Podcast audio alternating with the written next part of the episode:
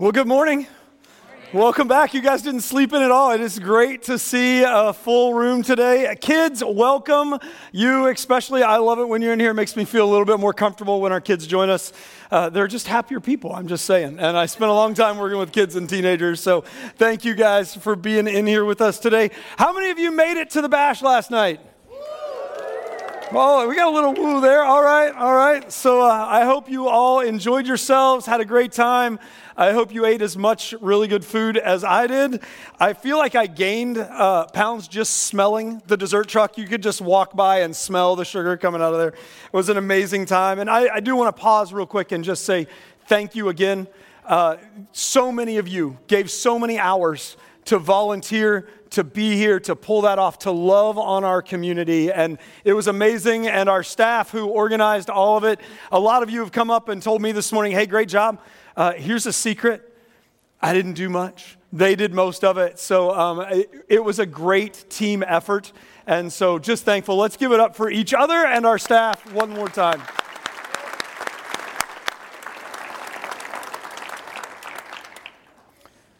So now what?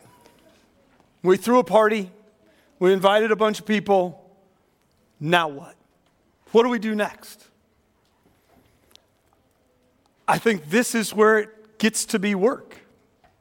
Because now we have to strive to be the community of people that we told our community we want to be. It means we have to be passionate about connecting everyone to Jesus, community, and purpose.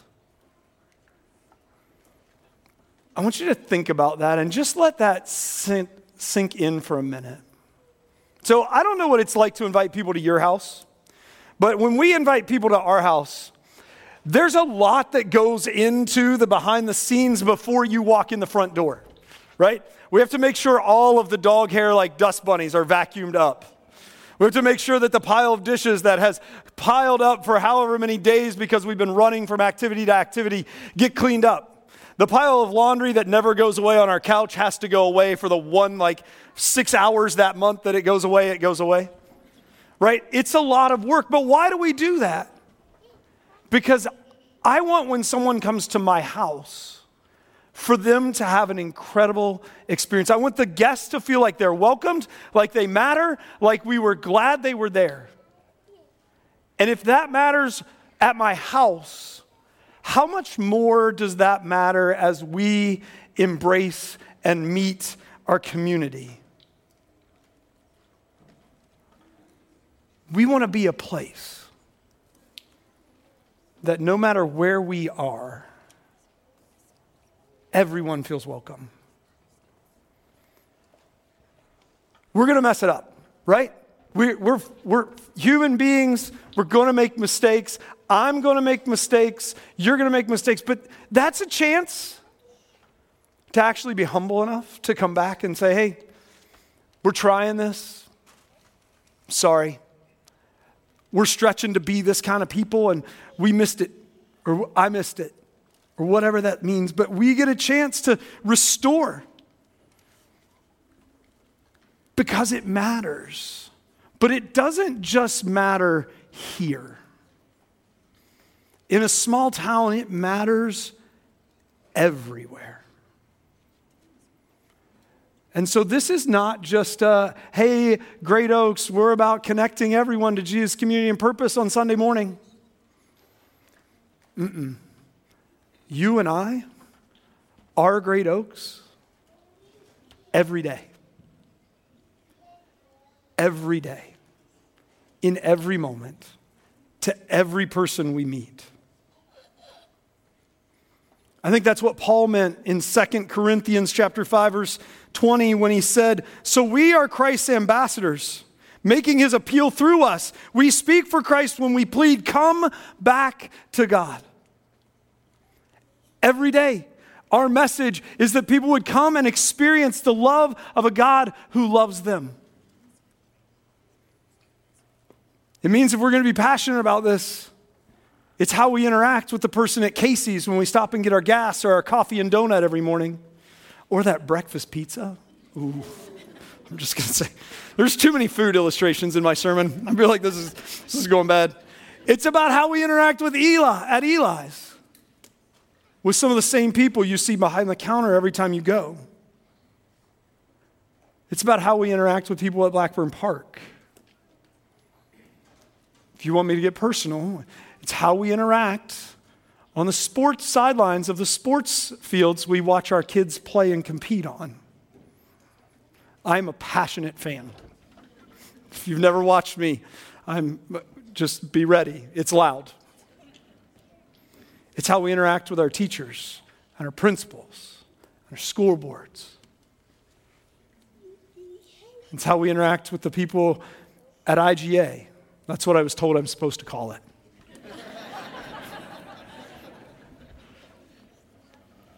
Everyone, everywhere. Connecting everyone. Jesus' community and purpose.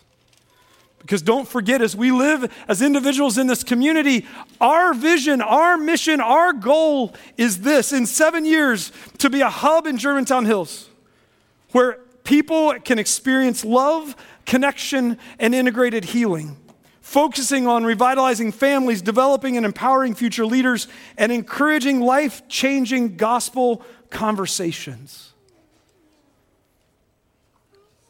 That's what it, we want to be about. And it starts with love. It's a command to love the way we've been loved, to welcome everyone the way Jesus welcomes us. Again, you may, if you were here last night, you heard me say it. As I read the Gospels, Jesus welcomes everybody in. There's no those people or them or us and them, it's everybody. The only time Jesus gets frustrated is when somebody stands between him and someone else. We want to be a people that removes those barriers so we can create connections. And through that connection, that everybody can experience healing. I think as we think about this command to love, John has hard words for us in 1 John chapter 4 verse 20. It says this: If someone says I love God but hates a fellow believer, that person is a liar. For if we don't love people we can see, how can we love God whom we cannot see. Church, if we're not loving people well, if we're not welcoming them in well, if we're classifying people, I think we have to stop for a minute and say, How am I doing with Jesus? How am I doing at experiencing the love he has for me? Are my words matching my actions? Because when they do, that's when we make connection. That's when life change begins to happen. And that integrated healing, there's a lot in there. We'll be unpacking that over the next several years. But what I want you to know is we care about the whole person. Yes, we care about people spiritually, but we care about them physically, emotionally, mentally, relationally. It's the whole package. Because when one of those areas is off, or one of those areas isn't right, or we're struggling in one of those areas, it affects where we are spiritually. And it affects where we are, it affects how we interact with other people, it affects how they interact with us. So, our desire is to be a place that cares about the whole person and walks alongside the whole person and loves them. It's why we want to start with families. It's why you probably are tired of hearing us talking about five to one, but if you're not, you will be eventually. We'll know you got it when you make fun of us for it. Every kid knows they're loved by a God who created them because they know adults who know the God who created them and who love them. Not because they have to because they want to. You want to make me cry like Jake? Sit up here and Talk about another person investing in my kids. I'll lose it every time. We want that for every kid. Every kid who knows somebody from Great Oaks in this community, we want them to know we're here to love them, to walk alongside them. Yeah, they're going to make mistakes. Guess what? We all will. And we're going to love you through those mistakes. Want our teenagers to know that same thing. That as they're going through life and it's hard, and there are struggles and they feel alone, that they are not alone. That we're here to support and encourage them. We want to help our 18 to 25 year olds. Do you th- have you stopped lately to think about the pressure we put on 18 to 25 year olds? We just need you in those seven formative years of your life when your full frontal lobe is not fully developed to know what you want to do for the rest of your life. Huh? I'm sorry, I'm going to be honest. I'm 45. I don't know what I want to do for the rest of my life. Haven't got there yet. But what if we were there to help them discover the way God had uniquely made them? Knit them together, given them purpose. If we were there when their dreams and hopes crashed, and we were there to build them back up and to start all over again. That's what it's about when it comes to connecting, when it comes to healing, when it comes to investing in families. It means walking alongside of parents, single parents, married parents, grandparents who have stepped in to be parents.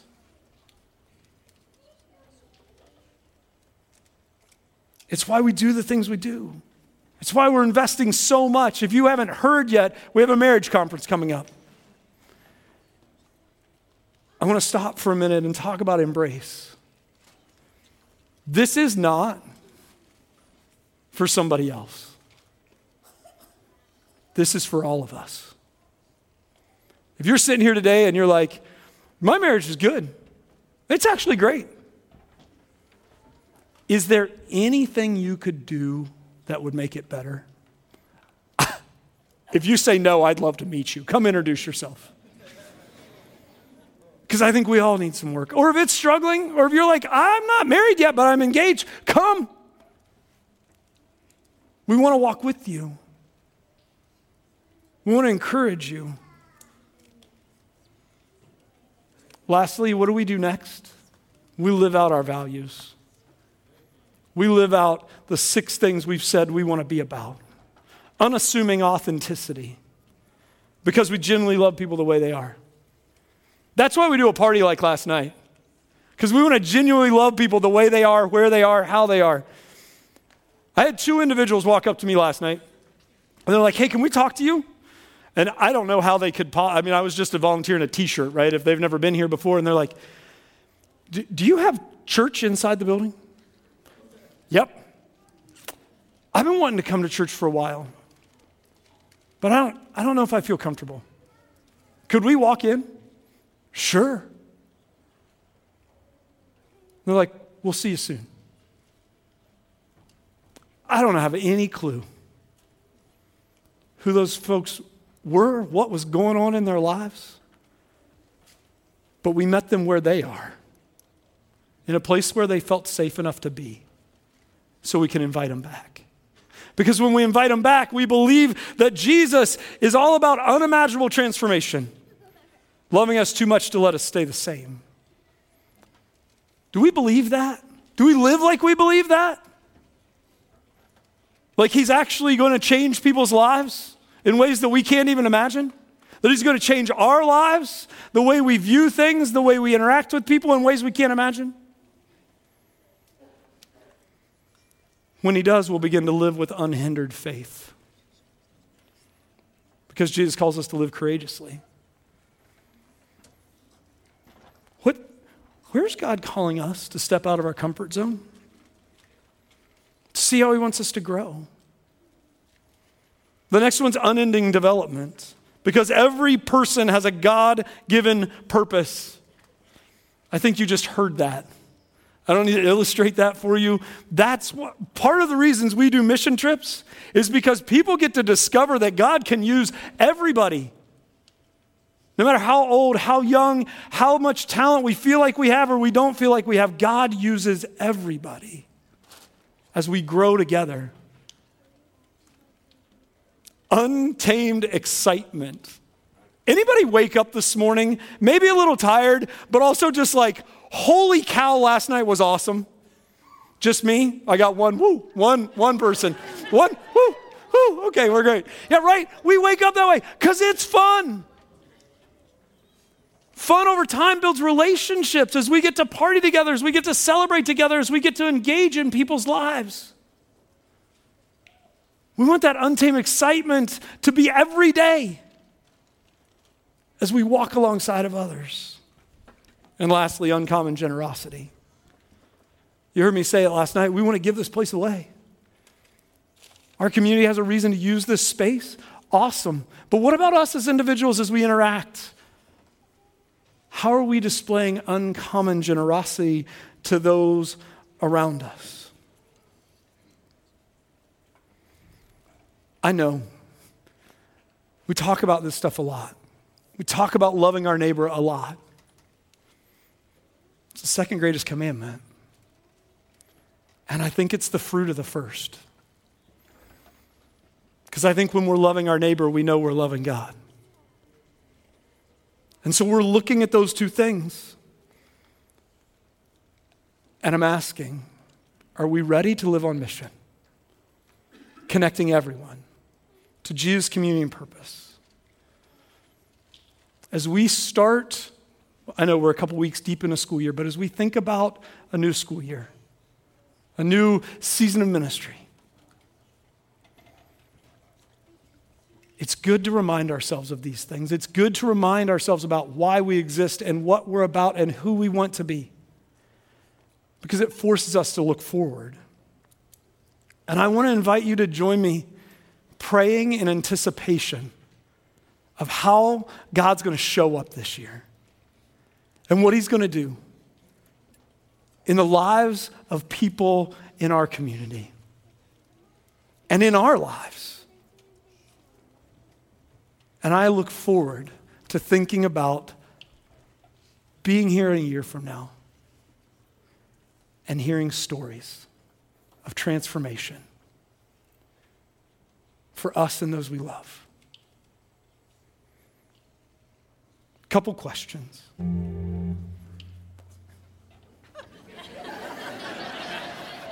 I think Dave thinks it's time to be done.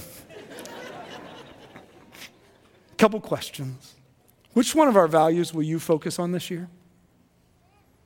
Of those six unstatements, they're on our website if you need to see them. Which one are you going to focus on? It's hard to do six things at once, but can we pick one? Where's God trying to stretch each and every one of us? What's He asking you to do? Where's he asking me to get uncomfortable and you to get uncomfortable? And what bold step of faith will we take so that God's kingdom can grow in this place? Let's pray.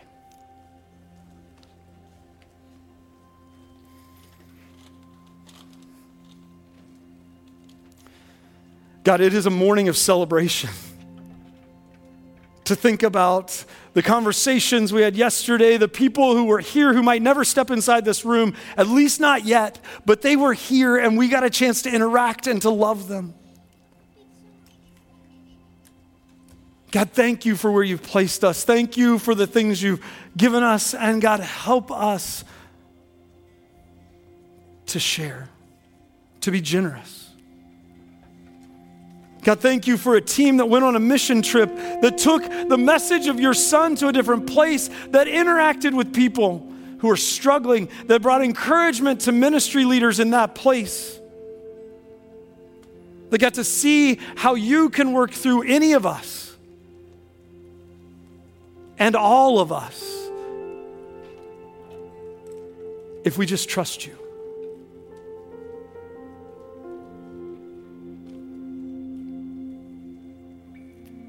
Jesus, thanks for dying for us. Thanks for loving us when we were unlovable. May that be the fuel that drives us forward to love our community. We pray all this in Jesus' name and by the power of the Holy Spirit. Amen.